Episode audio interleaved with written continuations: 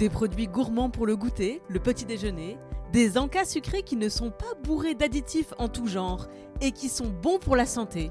Mais quelle est cette sorcellerie ? C'est le pari de Funky Veggie, l'entreprise cofondée par Camille Azoulay et Adrien de Castille. Leur promesse ? De la gourmandise sans rien de bizarre à l'intérieur et accessible au plus grand nombre. Plongez dans la tête de Camille Azoulay pour ce nouvel épisode de Pouvoir d'Agir. Comment démocratiser la gourmandise qui fait du bien à la santé comme à la planète ? Et comment s'attaquer à l'un des plus grands défis de notre société ? Réussir la transition de la malbouffe industrielle vers une alimentation saine, durable et gourmande. Vous écoutez Pouvoir d'Agir avec Camille Azoulay, cofondatrice de Funky Veggie. Bon appétit, euh, bonne écoute.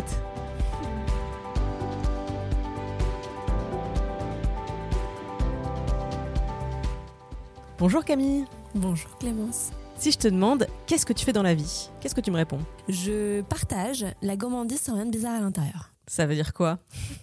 Donc c'est ma version euh, simplifiée, mais ça veut dire que j'ai cofondé une boîte euh, qui s'appelle Funky Veggie et qui a pour mission de démocratiser euh, une gourmandise qui fait du bien à tous les niveaux. Au papy d'abord, très très gourmand, à notre santé, parce que c'est des produits qui sont plutôt sains, sans rien de bizarre à l'intérieur, des ingrédients courts, simples, naturels, à la planète, puisque euh, on fabrique en France, euh, on a un cahier des charges très exigeant, on n'utilise pas d'huile de palme évidemment, euh, mais c'est euh, à noter en grande distribution. Et puis à votre tête, gourmandise qui fait du bien à la tête, c'est-à-dire qu'on a un petit côté euh, décalé, funky, et on essaie de mettre des paillettes dans le quotidien des gens. Alors on va parler de Funky Veggie dans un instant, mais avant ça, j'aimerais qu'on remonte un petit peu aux, aux origines du projet. Normalement, je demande à mes invités qu'est-ce qu'ils faisaient dans leur vie d'avant.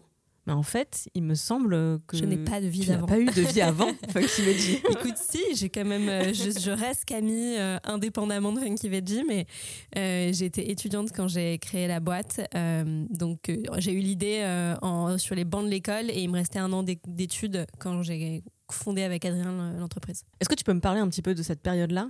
euh, Parce que c'est quand même assez euh, remarquable.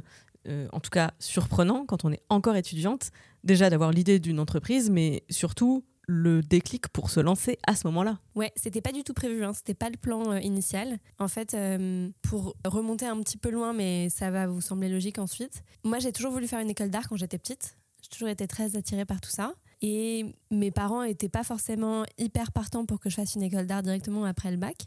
Et en fait, il euh, y a un moment forcément euh, où, de discussion forte, je sais, dans à peu près toutes les familles, je sais pas comment c'est maintenant, mais qui est le moment où tu passes en S, E S ou L à l'époque pour nous. Et donc, euh, bah là, c'était assez euh, décisif. Moi, euh, je voulais absolument faire L, mais mes profs, mes parents voulaient tous que je fasse S. Et c'est le moment où j'ai fait un deal avec mon père. Il m'a dit, OK, tu fais L. J'étais plutôt dans un lycée où la L était bonne. Mais tu fais euh, soit Sciences Po, soit Hippocagne-Cagne, et après, tu auras le droit de faire une école d'art. J'ai... cédé, j'étais super contente euh, et ensuite euh, je suis quelqu'un qui m'intéresse à beaucoup de sujets, je suis très curieuse, donc j'ai, j'ai adoré ma L, j'ai adoré euh, préparer Sciences Po, j'ai adoré cette euh, émulation intellectuelle. Donc j'ai fait mes premières années euh, à Paris euh, direct après le bac. Évidemment j'avais perdu de vue un petit peu euh, ce projet euh, école d'art qui me semblait un peu futile euh, en fait euh, en entrant dans le moule. Et euh, j'ai passé deux ans à l'étranger, un an d'abord en échange à Hong Kong. Je suis tombée amoureuse de l'Asie, et là aussi de toute l'émulation qu'il y avait, notamment en Chine continentale à cette époque. Et j'ai décidé de faire un an de plus à Shanghai. Et en fait, ces deux ans-là, c'est deux ans où je me suis énormément déconstruite, euh, où j'ai beaucoup, beaucoup appris, que ce soit sur l'alimentation, voilà, sur l'histoire de l'alimentation, sur le fait que c'était absolument pas naturel finalement, euh, le mode d'alimentation qu'on avait aujourd'hui, sur l'impact de nos modes de vie. Euh, et euh, j'ai pu un peu prendre du recul sur euh, toute mon éducation et être un peu plus proche de qui j'étais peut-être. Euh, et du coup, euh, moi, je me voyais faire toute ma vie finalement en Asie. Je faisais un double diplôme en master entre Paris et Shanghai. On était euh, genre cinq et demi. Je m'étais battue pour faire ce truc. Je me voyais faire plutôt de la communication, du marketing là-bas. Et je rentre en France pour ma première année de master avec, du coup, riche de toute cette prise de conscience euh, sur nos modes d'alimentation, de consommation, ayant moi-même fait tout un cheminement où euh, j'ai, j'ai été végane pendant deux ans. Et je me dis, ok, en fait, en France, le mot vegan, il est ultra connoté. Oui. Il polarise beaucoup, beaucoup. On est en deux mille quinze, tu vois. Donc, euh, franchement, ça fait peur aux gens, ce mot. Limite, les gens sont encore plus viandards quand ils entendent le mot vegan. Et je me pose la question de comment est-ce qu'on peut accompagner la majorité de la population vers une transition alimentaire plus durable sans se mettre les uns contre les autres. C'est à peu près à ce moment-là où le documentaire Demain sort, et c'est un documentaire qui m'a beaucoup marquée. Adrien aussi, mon associé. Demain, le film de Cyril Dion, ouais. de Cyril Dion et de Mélanie, Mélanie Laurent, Laurent qui a obtenu, je crois, le César du meilleur documentaire et qui a dépassé le million d'entrées euh, par le bouche à oreille. Ah ouais. Parce que leur bah, première je savais séance, pas, mais ça m'étonne pas. Ah bah le, la première séance à U G C Les Halles, puisque c'est comme ça que les, on mesure le succès à venir d'un film. C'est comment ça se passe ? Il y avait genre deux personnes.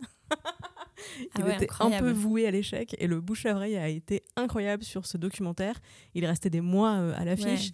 et il a dépassé le, le, le million d'entrées. Bah, c'est vraiment un classique. Après, je l'ai revu plus récemment, je trouve que ça a peut-être un peu vieilli. Et la deuxième partie, euh, elle est très très dure. Le deuxième film, euh, la suite, que je, dont je me souviens plus le nom, euh, mais c'est très très dur. Donc ça a euh, le, un retentissement moins important. Mais en tout cas, le documentaire Demain, je pense que ce qui explique son succès, c'est que c'est un documentaire qui, certes, est sur le réchauffement climatique, mais qui montre en fait des solutions très très concrètes et des gens qui se bougent avec joie.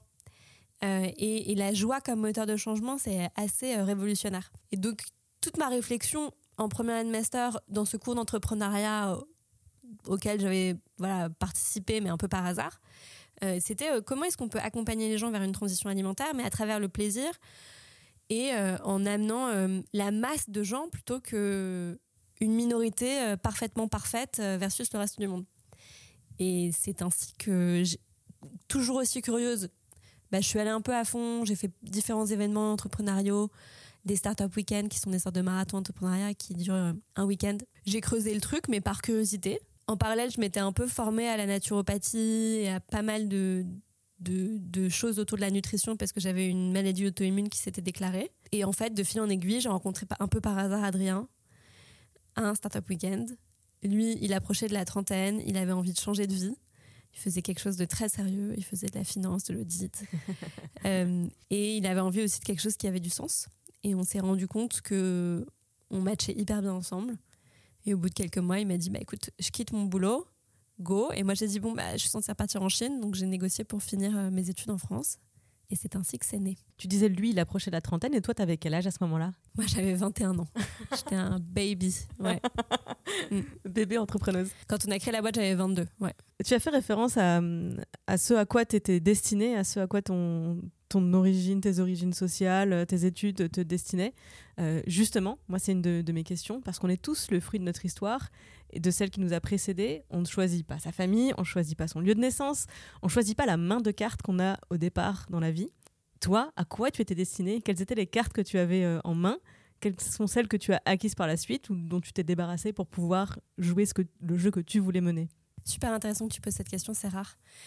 Je pense qu'on ne me l'a jamais posée, mais c'est quelque chose que j'ai énormément euh, détricoté justement euh, ces dernières années. Je suis née avec énormément de privilèges. Je, et... Et je pense qu'encore aujourd'hui, je, je suis quelqu'un qui a beaucoup de privilèges. Je suis une femme blanche qui correspond plus ou moins aux normes physiques, cisgenre. Tu vois, dans un pays développé, je, je, j'accumule énormément de privilèges. Euh, et je suis née dans une famille euh, qui était plutôt aisée, qui, était, qui est d'ailleurs même très aisée. Et donc, ouais, j'étais plutôt destinée à rester dans mes beaux quartiers, euh, à devenir peut-être un jour DIRCOM d'une boîte, euh, à pas être tellement en mixité sociale. Le fait d'être partie deux ans, ça m'a énormément euh, ouais, déconstruite et fait réaliser que ce que je vivais, c'était zéro virgule zéro zéro zéro zéro un pour cent de la réalité. Et encore, je pense que je suis large. Euh, et je pense qu'il y a aussi, ça, ça m'est, je ne sais pas exactement d'où ça vient, peut-être d'une curiosité de, de tout ce qui est différent, qui est là depuis toujours, mais beaucoup de culpabilité qui a été liée à... Euh, Ma, ma classe sociale. C'est-à-dire que très tôt, je me suis dit « Ok, euh, t'as une chance folle. Si toi, tu te bouges pas, qui va le faire ?» Et je pense que Funky Veggie, c'est aussi parti quelque part de ça, de se dire « Mais agir vers quelque chose, vers un monde meilleur, entre guillemets, ça demande des ressources. Ça demande aussi une sécurité matérielle. Et, » Et moi, je pouvais me permettre pendant un an de ne pas avoir de salaire, en gros. Euh, et si moi, Camille, née avec toutes ces, tous ces privilèges, je le fais pas, mais qui va le faire, quoi ? Ouais, c'est, j'ai, j'ai, pas, j'ai pas mal déconstruit avec le temps. Donc, tu as utilisé cette carte de l'aisance matérielle pour pouvoir prendre des risques et pouvoir développer un projet donc, qui euh, participe à faire évoluer le modèle d'alimentation, c'est ce que tu disais. Et justement, euh, parlons-en, mais l'alimentation saine, c'est en train de devenir un vrai privilège. Ouais, je pense que ça a toujours été un privilège. Et ça, j'avais été passionnée par tous les sujets autour de la sociologie de l'alimentation. Ça a toujours été un, un, un privilège, l'alimentation. Et c'est vrai que c'est pas anodin que la mission de Funky Veggie, elle soit dans la démocratisation. Parce que je l'ai peut-être pas assez euh, dit, mais on partage des produits qui sont très gourmands, très sains, tout à fait naturels. Mais notre canal principal, c'est la grande distribution. On travaille avec euh, Intermarché, Franprix, euh, Monoprix, Euh, Carrefour, Auchan, et cetera. Et on veut vraiment démocratiser tout ça parce que je pense que historiquement, les classes aisées sont toujours celles qui ont le mieux mangé. Euh, tu vois, avant les canons de beauté, c'était plutôt d'être en chair bah parce que euh, tu avais plus d'argent, euh, donc euh, tu avais plus les moyens de manger, donc plus en chair. Maintenant, c'est plutôt d'être faim parce que bah, quand tu es plus riche, tu as accès à une nourriture de meilleure qualité. C'est des raccourcis, mais c'est quand même des raccourcis qui sont assez parlants. Donc c'est sûr que l'alimentation, c'est un privilège. Je pense non seulement l'accès à l'alimentation, mais aussi et surtout l'espace mental. En fait, c'est pas qu'une question de pouvoir d'achat. Euh, oui, il y a le sujet pouvoir d'achat, et quand on travaille en grande distribution, on voit bien que ce qui sort le plus, c'est plutôt les petits prix, mais aussi la conscience qu'il y a des coûts cachés dans ce qu'on voit dans les supermarchés. Et qu'en fait, il y a un coût sur la santé, sur la planète, que derrière, on va payer quoi qu'il arrive. Et ça, ça demande une certaine prise de recul qui est marquée socialement. Parce qu'en fait, on n'a pas l'espace mental de penser à ça, dans certains cas. Tu en as parlé un petit peu, mais j'aimerais qu'on revienne sur... Est-ce que tu te souviens d'un moment de prise de conscience pour toi ? Un moment qui t'a fait penser, ok, ça va pas, euh, c'est pas normal, une injustice, une absurdité. En gros, quelle est l'anomalie dans ta matrice ? L'anomalie dans la matrice. Je pense que c'est un peu une accumulation de pas mal de choses. Tu vois, je viens de, d'un, petit, d'un petit monde ou d'un vrai microcosme où, où la normalité, c'était d'avoir un certain niveau de vie. Et j'arrive en Chine, euh, où je vois une diversité folle, où je voyage énormément euh, au Cambodge, au Vietnam. Euh, Hong Kong, c'est très divers et c'est très occidentalisé, mais en Chine continentale. Et j'apprends le mandarin, donc euh, je me confronte à des choses que j'aurais pas pu vivre autrement. Et là, les écarts sociaux, ils sont assez flagrants. Et c'est vrai que quand je suis rentrée, enfin, j'ai, j'ai un peu pris en pleine face tous les dérèglements, qu'ils soient sociaux, mais aussi climatiques, et cetera. Et, le, et je pense que le catalyseur de tout ça, ce qui m'a poussée à sortir, à vraiment être dans l'action, c'est le documentaire Demain.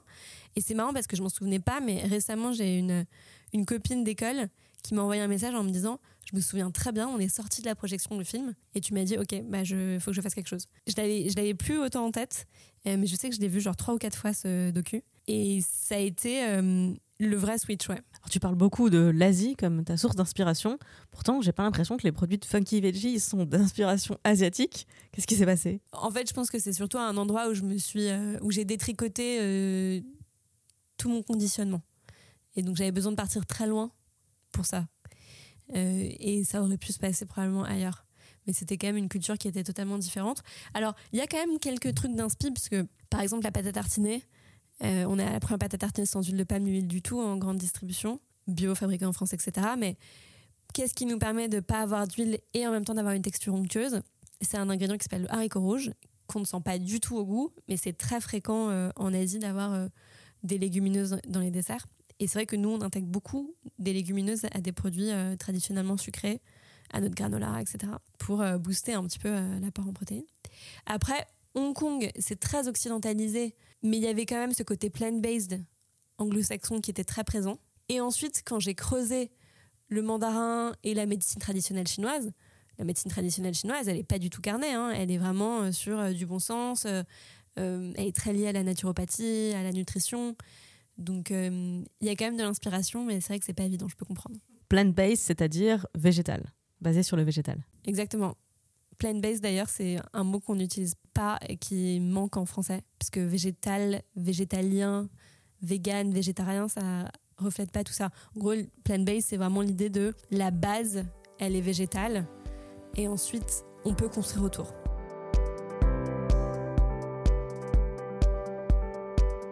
Tu as vingt-deux ans quand vous créez Funky Veggie avec ton associé. Comment ton entourage a réagi autour de toi, ta famille, tes amis ? Est-ce qu'ils t'ont félicité, aidé, accompagné ? Ou est-ce que tu étais en train de faire quelque chose de bizarre et on t'a laissé un petit peu pour voir ce que ça allait donner? Comment ça s'est passé? C'était, euh, en fait, c'était un peu vécu comme un hobby. C'était genre, ok, elle fait son petit truc. En plus, il me restait un an d'études, donc tu vois, je, je pouvais me permettre de ne pas avoir euh, une voie toute tracée. Ouais, c'était, je pense que je l'ai un peu fait pour moi, donc euh, j'ai pas fait de grosses annonces, genre, coucou, je deviens entrepreneur. C'était vraiment pour moi. Et mes parents, je pense qu'ils y croyaient pas vraiment.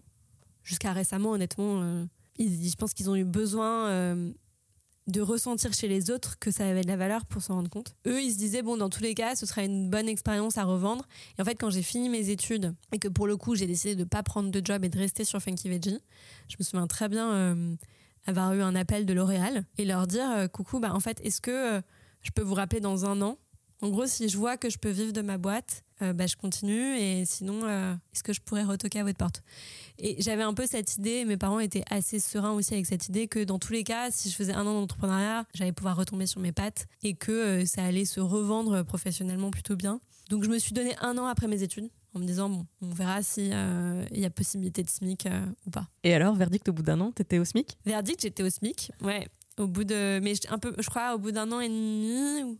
Euh, ouais, Adrien était au chômage, moi j'étais au SMIC et euh, en fait nous on a commencé sans fonds au départ et on a fait euh, une petite levée plus tard, mais toute petite, et pour le coup là où ça a été euh, un peu moins fun, c'est que moi j'ai refusé que mes parents investissent et, et ça c'était pas forcément euh, hyper accepté au départ parce que j'avais besoin que ce soit mon truc et que j'ai, je, voulais pas, euh, je voulais pas que ce soit la fille de machin. C'est la première fois que je dis ça en podcast, mais euh, ça fait lien avec ce qu'on disait tout à l'heure. Et donc c'était aussi pour moi vraiment le côté émancipateur, et si je parlais d'école d'art tout à l'heure, c'est parce que pour moi Funky Veggie ça a été ma propre école d'art, ça a été vraiment mon terrain de jeu créatif, ma récré à moi, et c'était, euh, voilà, je, je m'amuse quoi. Donc ça a commencé juste Adrien et toi.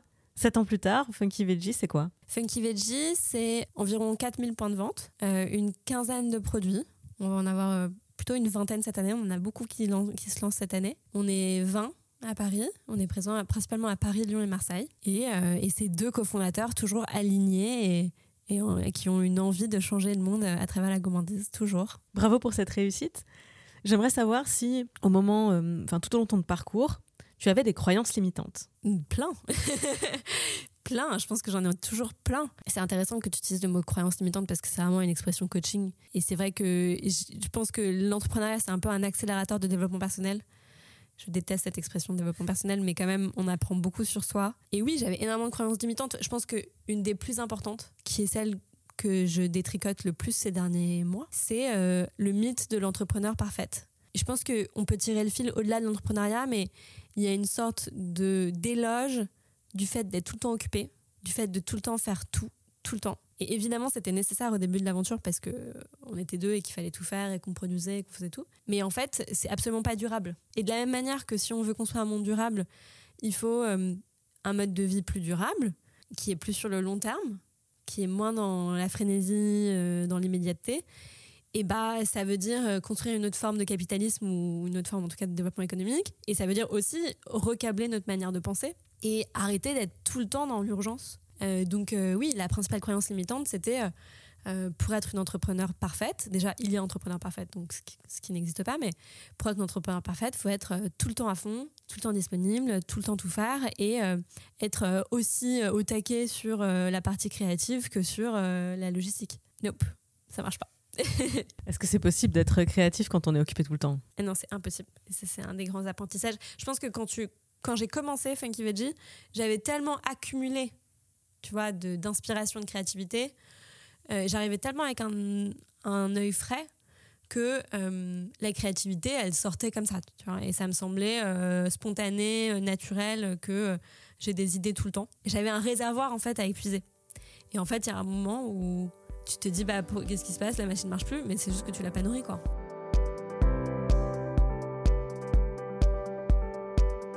Quel est l'obstacle ou la difficulté que tu n'arrives pas à dépasser? Si tu étais Superman, quelle serait ta kryptonite? Oui, c'est très dur. Bah, je pense qu'aujourd'hui, je suis dans un, une phase où j'ai compris qu'il y avait autant d'entreprises que d'entrepreneurs, autant de manières de travailler que de gens. Et, euh, et donc, j'ai un, je suis un peu en train de, d'inventer mon propre modèle, en étant beaucoup moins dans l'opérationnel, en me laissant de l'espace pour la créativité, la partie strat. Mais c'est un travail euh, court. Donc si j'avais une baguette magique, euh, j'arriverais euh, à la fin de ce travail, je m'en foutrais totalement du regard des autres et, euh, et je serais totalement fidèle à moi-même euh, vingt-quatre heures sur vingt-quatre, et il y aurait zéro égo, euh, jamais. Ce qui, je pense, pas, pas tellement possible. Mais il y a quoi dans le regard des autres qui interfère avec toi ? Je pense qu'il y a des attentes euh, en tant que euh, chef d'entreprise, euh, boss. Tu peux apposer énormément de choses, euh, mais même euh, femme mariée, tu vois, je me suis mariée en, il y a quelques mois. J'ai commencé un board euh, récemment où on a commencé, le premier truc qu'on me dit, c'est « alors, ça pousse ?» Tu vois, et t'es genre « ok ». Bon, euh, donc euh, ouais, il y a, je pense que moi je suis particulièrement sensible parce que j'ai beaucoup internalisé toutes les injonctions étant petite, et c'est peut-être euh, un des problèmes aussi. Euh, ça, je pense que c'est marqué socialement, c'est qu'il y a peut-être beaucoup d'injonctions envers les femmes dans un, dans certaines, dans certains milieux, ou alors c'est un héritage de ma mère, j'en sais rien. Mais bref, très sensible aux injonctions, et il y en a de partout, quoi. Je pense qu'effectivement, peu importe le milieu social, il y a énormément d'injonctions sur les femmes. C'est juste que c'est pas les mêmes. Ouais. Un peu comme tu disais que les critères de beauté euh, ont évolué, euh, avant il fallait plutôt être bien en chair, maintenant il faut plutôt être mince, et cetera. Euh, quand on est une femme aisée ou quand on est une femme euh, plutôt pauvre, précarisée, les injonctions euh, sont nombreuses, c'est juste que c'est pas les mêmes. Mm. Donc je pense effectivement que c'est pas lié juste à ta mère. Ouais.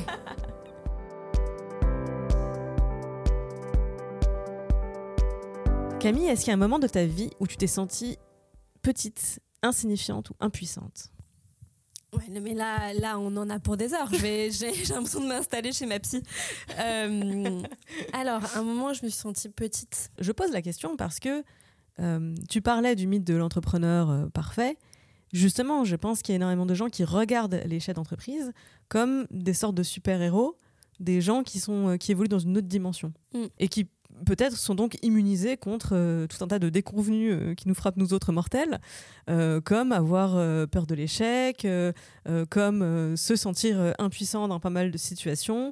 Enfin, et, et on se dit, euh, pour être chef d'entreprise, il faut avoir certaines qualités que, a priori, je n'ai pas. Euh, euh, voilà, euh, la plupart des gens n'ont pas, et que quelque part, c'est des gens exceptionnels. Mmh. Alors, je pense effectivement que euh, les gens qui entreprennent euh, ont des qualités exceptionnelles. Ça ne veut pas dire qu'elles sont rares. Ça ne veut pas dire qu'elles sont génétiques.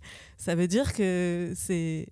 On, je pense qu'on a quand même un dénominateur commun d'humanité, mmh. et qu'on a les mêmes travers, les mêmes défauts, les mêmes faiblesses. Et simplement, c'est une. Encore une fois, pour revenir à la métaphore des cartes. C'est peu importe la main qu'on a au départ, si on se débrouille bien avec la pioche, mmh. et si on arrive euh, bien à saisir les opportunités, jouer les bonnes cartes au moment opportun, on, on peut y arriver. Ouais, carrément. C'est, en tout cas, c'est ça l'idée. Et du coup, j'ai, j'ai toute une série de, de questions qui sont un petit peu designées pour montrer ça, en fait, pour montrer que on n'a pas, on n'a pas la même main au départ, c'est sûr. C'est pas pour ça qu'on ne peut pas faire jouer au même jeu. Et encore une fois, tu as dit quelque chose tout à l'heure sur euh, il faut euh, penser à des nouvelles règles du jeu, un nouveau capitalisme peut-être, et cetera. Et c'est, c'est aussi, je pense, une piste de solution. C'est-à-dire que si on n'a pas la bonne main pour réussir à ce jeu-là, on peut changer les règles du jeu. On peut sortir des règles du jeu. On peut jouer à autre chose. Et on peut créer notre propre jeu de cartes. Je pense. Tout à fait. Bah, écoute, l'année dernière, il y a eu un moment où je me suis sentie euh, très, très vulnérable. Euh, parce que du coup, euh, j'ai un peu marché en ligne droite, moi, pendant six sept ans. Euh, sur Funky, euh, à tout donner pour. J'ai eu de la chance que j'ai rencontré mon mari aujourd'hui euh, au moment où j'ai créé la boîte, donc, euh, et qui lui-même est entrepreneur. Donc on a tous les deux euh, tracé nos voies. Et l'an dernier, on s'est mariés et ça faisait un moment que je commençais à être vraiment fatiguée, les mois précédents. Ça faisait peut-être un an que je commençais à avoir de plus en plus de symptômes, à me dire ok, tu vas partir, ça va aller mieux, il y a peut-être l'orgasme du mariage et tout. Et je prends euh, une semaine off après le mariage, avec l'idée de euh, je rentre et euh, ça y est, je serai euh, à fond, euh, en forme et tout. Et là, en fait, euh, tous les petits symptômes de vulnérabilité physique que j'avais commencé à avoir commencent à, à éclater. Et je me souviens le jour de ma reprise. Et ça, ce qui est fou aussi, c'est quand t'es autant passionné par ton boulot, t'as encore plus de culpabilité à te sentir physiquement pas bien parfois parce que tu te dis, mais enfin, je, je, ça a du sens, euh, je, je dois tout donner pour ce taf. Et je me souviens, voilà, me réveiller et juste... Euh, donc j'ai fait une sorte d'épisode euh, qu'on peut appeler burn-out ou burn-in, plus précisément. Ouais, je, je, je, j'avais plus de jus, quoi. Donc euh, je suis allée travailler, mais j'étais euh, physiquement euh, par terre. Euh, et je, ouais, il y avait, une, je pense, une vraie euh, un vrai contraste entre l'image que tu pourrais avoir d'une chef d'entreprise et l'image que moi j'avais de ce qu'il fallait que je fasse versus euh, le peu de jus que j'avais, et je me sentais pas du tout à l'auteur, pas du tout l'énergie, et cetera. Tu as dit burn-in. Est-ce que tu peux expliquer, définir ce que tu entends par, par burn-in ? Oui, alors on entend souvent beaucoup parler de burn-out.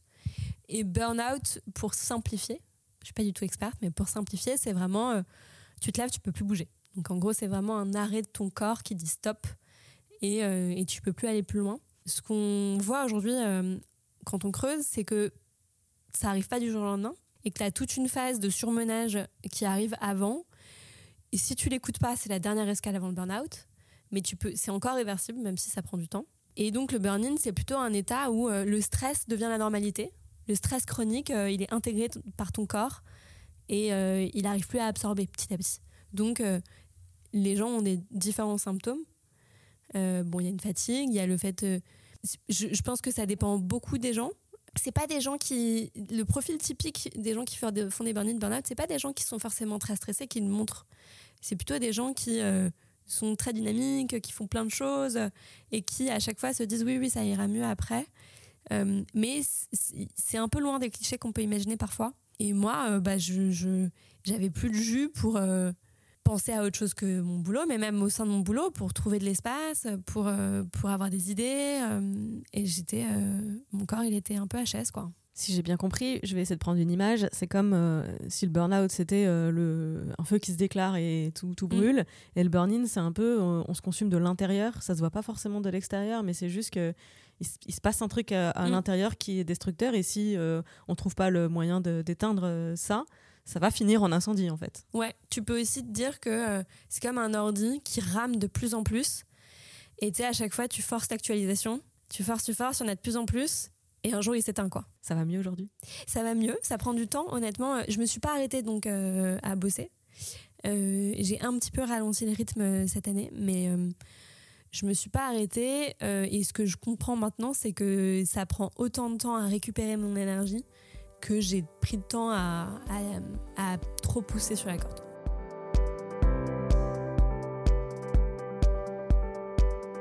Camille, tu le disais, le, le projet de Funky Veggie, c'est euh, de révolutionner l'alimentation, en tout cas d'y contribuer. Est-ce que tu as déjà ressenti une sensation de vertige face à l'ampleur de tes responsabilités ? Que ce soit au niveau du projet ou que ce soit à, à ton niveau de chef d'entreprise ? Ouais, je pense qu'il y a... Alors déjà, je, je, quand même, gros disclaimer, j'ai énormément de chance parce que j'ai un associé en or qui est plutôt le chef d'orchestre opérationnel de Funky Veggie, là où moi, je suis plutôt sur la vision, la partie strat et créative. Donc ça fait que j'ai quand même quelqu'un sur qui... M- je peux énormément me reposer. On est très, très complémentaires. Mais oui, je pense qu'il y a un peu ce, cette idée que c'est jamais assez, autant d'un point de vue entrepreneurial. Si on voulait, on pourrait bosser vingt-quatre heures sur vingt-quatre. Il y a toujours beaucoup de choses à faire. C'est assez euh, submergent. Et moi, je suis quelqu'un qui suis très, très attachée à ma liberté. Donc, euh, j'ai un peu eu l'impression de l'avoir perdue à un moment. Et après, non, sur la partie euh, anxiété, euh, éco-anxiété, oui, clairement. Tu te dis, enfin moi je me dis souvent euh, que euh, que c'est jamais assez, que c'est une goutte d'eau, que pff, finalement c'est futile. Et après, euh, comment je calme cette petite voix ? euh, Je pense au colibri qui est euh, qui est bon. Bah chacun fait de son mieux, chacun a ses cartes, chacun a ses forces. Et donc moi j'utilise mes forces pour euh, contribuer. Et euh, peut-être que c'est vain, mais euh, au moins j'aurais essayé. Euh, justement, j'aimerais savoir si il te vient en tête un moment de réussite insignifiante, c'est-à-dire un petit pas pour l'humanité, mais un grand pas pour toi. Bah, pour Funky Veggie, par exemple, le fait qu'on arrive chez Intermarché l'an dernier, donc euh, avec euh, des magasins partout en France, beaucoup de catégories sociales représentées parmi la clientèle, un déploiement national très fort. Bah, c'est un gros accomplissement. Se dire, euh, ok, on a créé ce truc qui au départ était euh, chez Franprix à Paris, euh, et euh, petit à petit euh, qui euh, touche de plus en plus de gens, s'intègre au quotidien de plus en plus de gens. Intermarché, je pense que c'était un gros symbole parce que entre Monoprix et Intermarché, c'est quand même pas du tout le même type d'enseigne. Et après, un petit pas pour Camille, un grand... Non, non, dis-moi, non, un petit pas pour l'humanité, un grand pour Camille. C'est ça. Non, mais je pense que le switch que j'ai fait l'an dernier et que je continue à faire, de me dire, en fait, il faut respecter sa propre matrice pour mieux contribuer. Et tu peux être bien. Tu peux... Cont- en fait, tu contribues mieux en étant, en étant bien. Et ça... Euh... Énorme switch, énorme, énorme clic pour moi. Ouais. J'aime bien cette question parce qu'elle permet de, de révéler différents types de profils. Euh, pour l'instant, j'en vois majoritairement deux. Il y a les gens qui voient tous les petits, les petits progrès, les petites marches, où chaque étape, c'est une victoire, c'est une réussite. On la, si on ne la célèbre pas en grande pompe, au moins on la, on la prend et on la, et on la chérit comme euh, un petit euh, un jalon de posé. La chance. Et il y a des gens qui ne voient pas du tout les étapes intermédiaires et en fait, ils sont un peu euh, dans... Euh, pas la tête dans le guidon parce que ça fait un petit peu vraiment juste les, les yeux sur l'opérationnel, mais plutôt vraiment euh, le regard sur la ligne d'arrivée. Mmh. Et bien sûr, ça avance. Évidemment qu'on voit que ça avance puisqu'on se rapproche de la ligne d'arrivée, mais on voit que la ligne d'arrivée. On voit pas euh, ouais. chaque, euh, chaque kilomètre euh, passé, quoi. Guilty. Et pourtant, tu vois, ce que tu dis sur Intermarché, c'est une, une étape importante. Tu vois, j'allais dire, c'est pas vraiment une réussite insignifiante, c'est une grande réussite. C'est, c'est un grand jalon sur le projet de démocratiser l'alimentation végétale, effectivement. Oui. Bravo. Merci.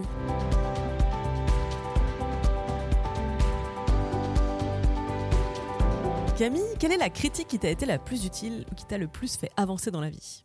Je pense que hum, y a un moment où... Euh... On s'est fait accompagner par une coach avec Adrien. On a fait un coaching à deux qui était génial. Et maintenant, c'est quelqu'un qui m'accompagne aussi en individuel. Et je me souviens qu'elle nous avait dit un truc. Parce que, voilà, moi, je commençais à avoir un peu des envies de plus de liberté créative. Je, je m'en rendais compte que j'étais un peu trop prise dans l'opérationnel, et cetera. Mais euh, ça me faisait, et ça me fait toujours très peur. En me disant, euh, mais c'est pas raisonnable, mais c'est... ça veut dire que je vais peut-être laisser de côté des trucs qui sont importants et tout. Et elle m'a dit un truc du genre, mais franchement, si tu regardes en arrière qui tu es, ton histoire, euh, même si tu te libérais de quatre-vingt-dix-neuf pour cent des trucs, est-ce que tu penses vraiment que tu pourrais ne pas être raisonnable ? Et, euh, et ça, j'avoue que ça m'a vachement euh, fait du bien. Ça m'a vachement libérée parce que je me suis dit, bon, tu sais, dans tous les cas, en fait, euh, tu seras toujours quelqu'un de raisonnable. Donc ça m'a vraiment fait avancer. C'est dans ton logiciel, tu peux pas sortir de ce cadre-là. Bah, je pense que tu peux, petit, enfin, tu en sors petit à petit, petit pas par petit pas, parce que ce qui est raisonnable, le curseur change en vieillissant et en grandissant. Mais tu vois, ça m'a vachement sécurisée. Je me dis, en fait, ce que je réalise aujourd'hui, c'est que pour avoir de la liberté, pour avoir de la créativité, il faut un cadre, il faut des contraintes, et que c'est source de liberté. Et ça m'a énormément sécurisée de me dire, mais en fait, dans tous les cas, Camille, tu seras toujours raisonnable. Donc, euh, tu peux lâcher les chevaux, tu n'iras pas très loin, tu vois. Selon toi, Camille, est-ce qu'en changeant soi-même, on change les autres ? Oui, mais ça peut pas être l'objectif. Pourquoi ? Parce que je pense qu'on a tous vécu ce truc de t'as un proche que t'as envie de faire évoluer et t'es là genre à lui placer des petits tips par-ci par-là. Mais une phrase qui m'a beaucoup marquée ces derniers temps aussi, c'est renoncer à son rôle de sauveur, c'est rendre à la personne sa responsabilité. Et ça, euh, j'y crois vraiment. C'est-à-dire que je pense que tu peux pas faire les changements pour les autres. Faut le faire sur soi. Pour soi, et ensuite euh, c'est très possible que ça inspire. Chacun a sa responsabilité. Donc tu confirmes que tu n'as pas le plan secret de convertir la France au véganisme, c'est pas le projet de, de Funky Veggie. Non, par contre, si on fait bouger les gens de euh, zéro virgule un pour cent dans leur quotidien en mettant plus de naturel et de végétal et de funkitude, euh, j'en suis très contente.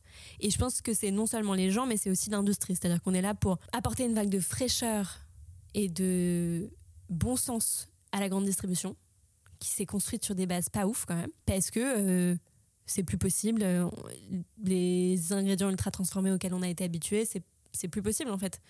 Euh, par contre, le fait qu'il y ait des enseignes accessibles partout, c'est forcément nécessaire. Donc comment est-ce qu'on renouvelle toutes ces enseignes ? Et nous, on est là pour rendre plus funky le quotidien des gens, mais aussi pour euh, influencer l'industrie.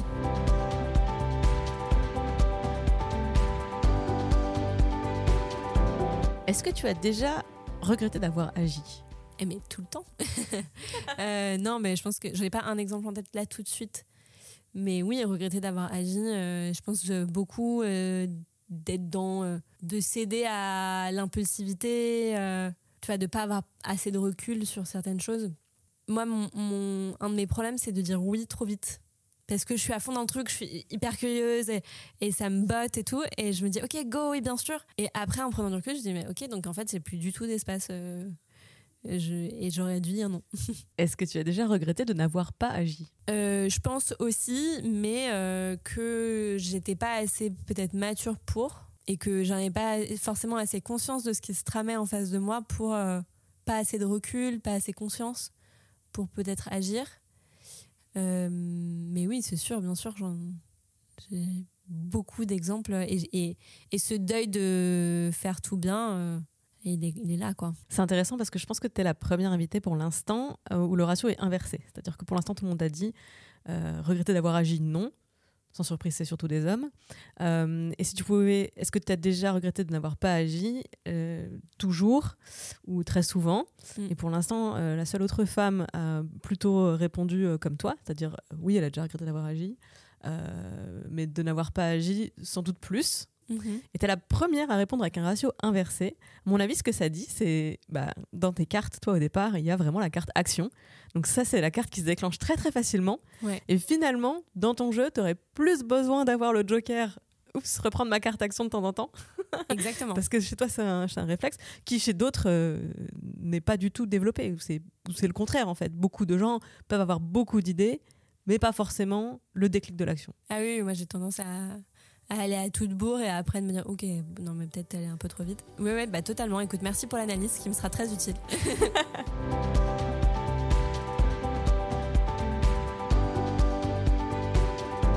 Si tu pouvais avoir un super pouvoir, ce serait lequel et pourquoi ? Écoute, si je pouvais avoir un super pouvoir, je ferais qu'il y ait une, un équilibre parfait de parité partout dans le monde. Parce que je pense que le monde se porterait tellement mieux Si, euh, si l'équilibre des, des sexes était en place.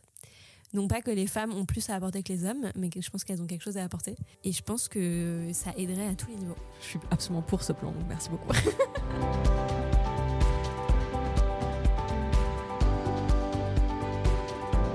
Camille, j'ai une dernière question. Je te donne un aller-retour pour voyager dans le temps. Tu peux remonter à un seul moment dans ta vie pour te donner un conseil. Où est-ce que tu reviens en arrière et qu'est-ce que tu te dis ? Non, en vrai, je pense que je, je, je me dirais rien de particulier, mais je pense que j'ai beaucoup manqué de bienveillance euh, à mon égard d'abord.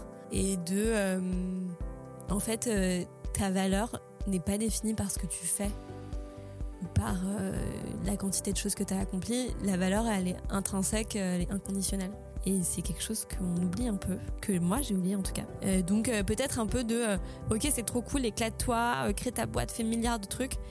Mais euh, rappelle-toi que t'as le droit de juste vivre aussi et que euh, ta valeur n'est pas définie par tout ça. Un gros câlin, euh, je me ferai un gros câlin, tu vois. Merci beaucoup Camille. Où est-ce qu'on peut retrouver donc les produits de Funky Veggie actuellement ? euh, Alors on peut... Vous pouvez regarder sur notre site euh, funky veggie point f r. Si vous voulez euh, tout simplement tester des recettes hyper gourmandes sur un bizarre à l'intérieur, vous pouvez juste aller sur notre compte Instagram Funky Veggie. Euh, funky-veggie et, euh, et sinon bah, vous pouvez trouver euh, nos snacks de devant de caisse et toutes nos gammes, en particulier le petit déjeuner, parce qu'on a voulu changer le monde, on a commencé par le petit déjeuner euh, chez euh, Monoprix, Franprix, Auchan, euh, Intermarché, Carrefour, surtout à Paris, Paris, Lyon et Marseille, mais n'hésitez pas si vous ne trouvez pas à nous le dire. Merci beaucoup Camille. Merci à toi.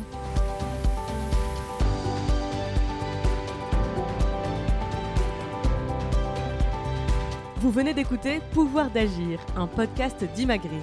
Cette émission vous a plu, vous a parlé, intéressé ? Partagez-la autour de vous, ajoutez cinq étoiles et un commentaire au podcast Pouvoir d'Agir pour nous aider à le faire connaître. Vous avez un pouvoir d'agir à partager ? Vous-même ou quelqu'un de votre entourage aurait toute sa place dans ce podcast ? Soumettez-nous son profil en écrivant à l'adresse podcast arobase imagreen point f r. Merci pour votre écoute.